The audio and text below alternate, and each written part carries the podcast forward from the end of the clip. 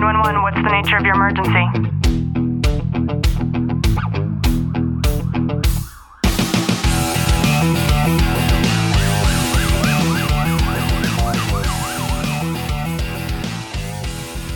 Welcome back to another episode of Tactical Living by Leo Warriors. I'm your host, Ashley Walton. And I'm your co host, Clint Walton.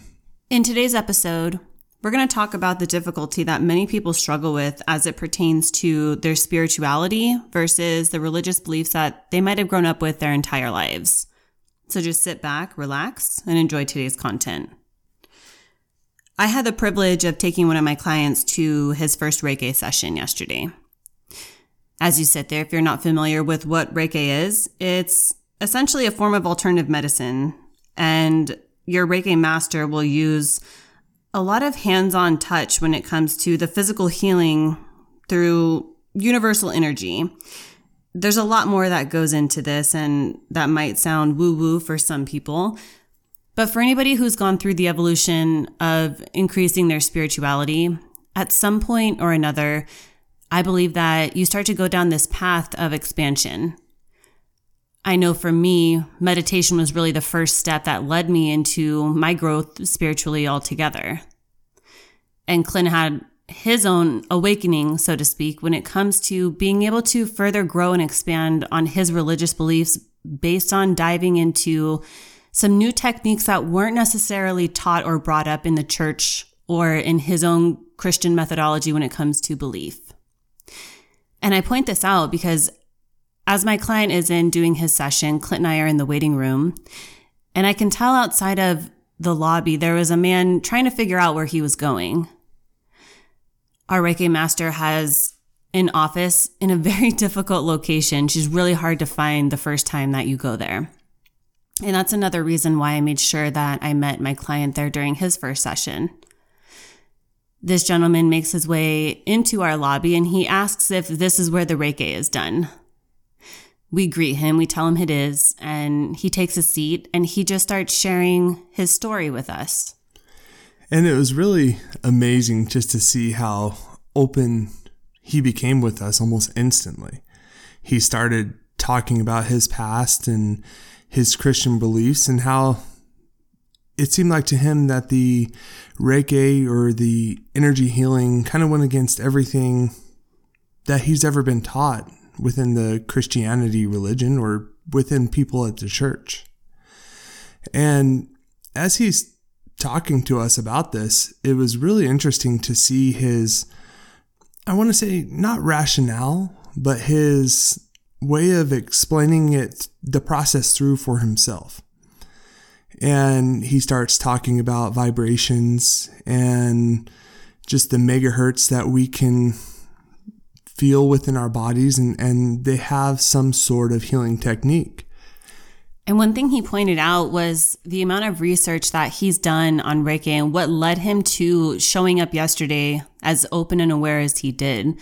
His first experience with an energy healer was four years ago. And he felt something deep inside of him that he could not conceptualize. And because he could not conceptualize this, it started to create this amount of limiting belief and self doubt. And he definitely created this argument within himself as it pertained to everything he was taught religiously. And I almost got the sense that he felt that some people might construe Reiki as a practice of witchcraft and it has nothing to do with witchcraft. And I think Clint's right. He was demonstrating his own rationale and looking for acceptance. And I think the reason he was so open with us on the onset was because we were his people. We were sitting in the lobby of, of the very, the very session that he was about to walk into himself. And he explained that for the past four years, he's been so diligent with his research. And he pointed out that a long time ago when Mozart's music first came to be that there were people that swore by the fact that his music had healing powers. And I am not too well versed on megahertz, but he explained that in those days, the sound waves that were projected are not anything like how they are today. And he believes that there's a limitation that was deliberately placed on music or certain awareness as it pertains to the things that we take in. And he wanted to further explore that. And it took him four years to come to the space to where he was ready to do that for himself. And as he continued to talk with us, he started citing Bible verses and really diving deep into what God or Jesus says within the Bible about vibrational patterns and explaining in those verses how it rationalizes it's okay to seek this type of healing. And I can tell that he was a little nervous and apprehensive, and I could have talked to him for much longer than we had the opportunity to. And my client and our Reiki master had finished with my client session and came out, and this gentleman stood up, and I can tell how happy he was with our relationship as the four of us just started talking about just the connection in general to one another. The Reiki master came out and immediately held my hand, and we were just sharing energy. And to be in such a love and warming environment, the question that I had posed to this man was how could you take a practice like this and further incorporate it and embrace it in a way to where it expands on what your religious beliefs are? You see, as you sit there, I don't believe that there is any sort of disconnect from having this level of spiritual connection and leaning into the God that you believe in, whatever that is for you. And his argument, the main argument was, how could this be something so impactful? And I know that it is because I felt it. And yet it's not taught in the church.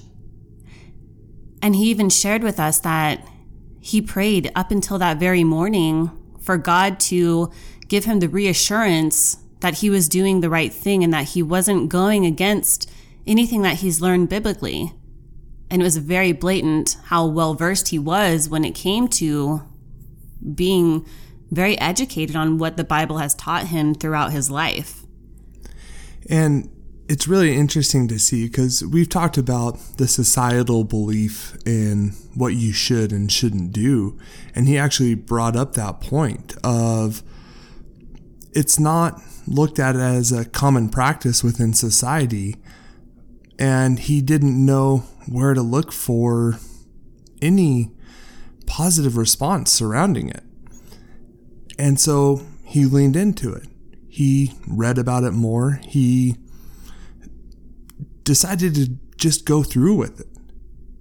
And from what I saw, it's been hugely impactful for him.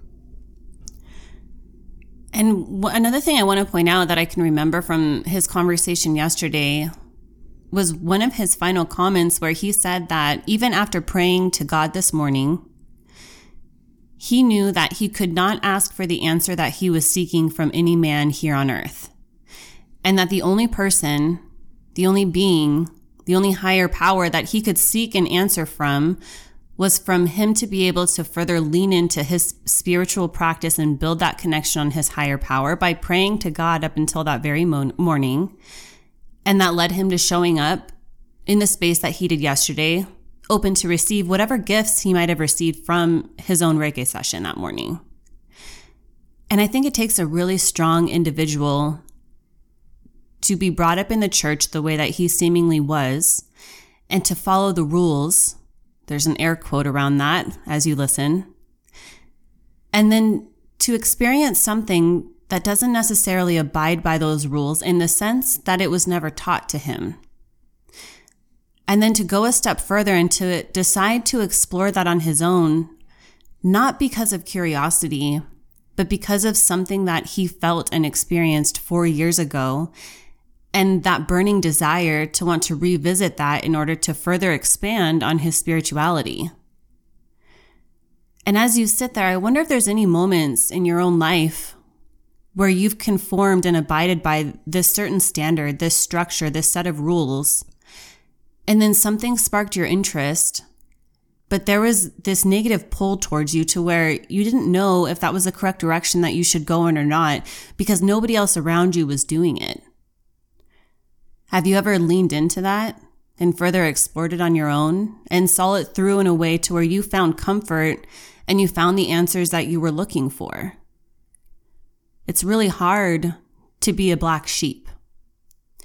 It's hard because society has conformed our lives in a way to where there's very specific things that we're supposed to do in order to live a wholesome and righteous life. I almost feel like I'm spitting out that word righteous. It, it literally hurts. I can feel it in my chest to say that because righteousness does not have to be something that is single formed. I believe that righteousness is what you know to be pr- pure and true for yourself and not necessarily what somebody tells you it's supposed to be. And with the evolution and expansion of everything that we have in terms of resources nowadays, I mean, we can look up a YouTube video and get into an incredibly deep state of meditation just by watching and clicking on a button and getting into that own space of our own and that doesn't mean that we need to be surrounded by a congregation that's telling us that it's supposed to be a certain way. We all experience and feel lives in a different way based on our past experience and our own ambitions, our own intellect. There are a lot of things that compile into this magnificent brain source that we have. And I think it's a shame to not further explore that in any way that you deem fit.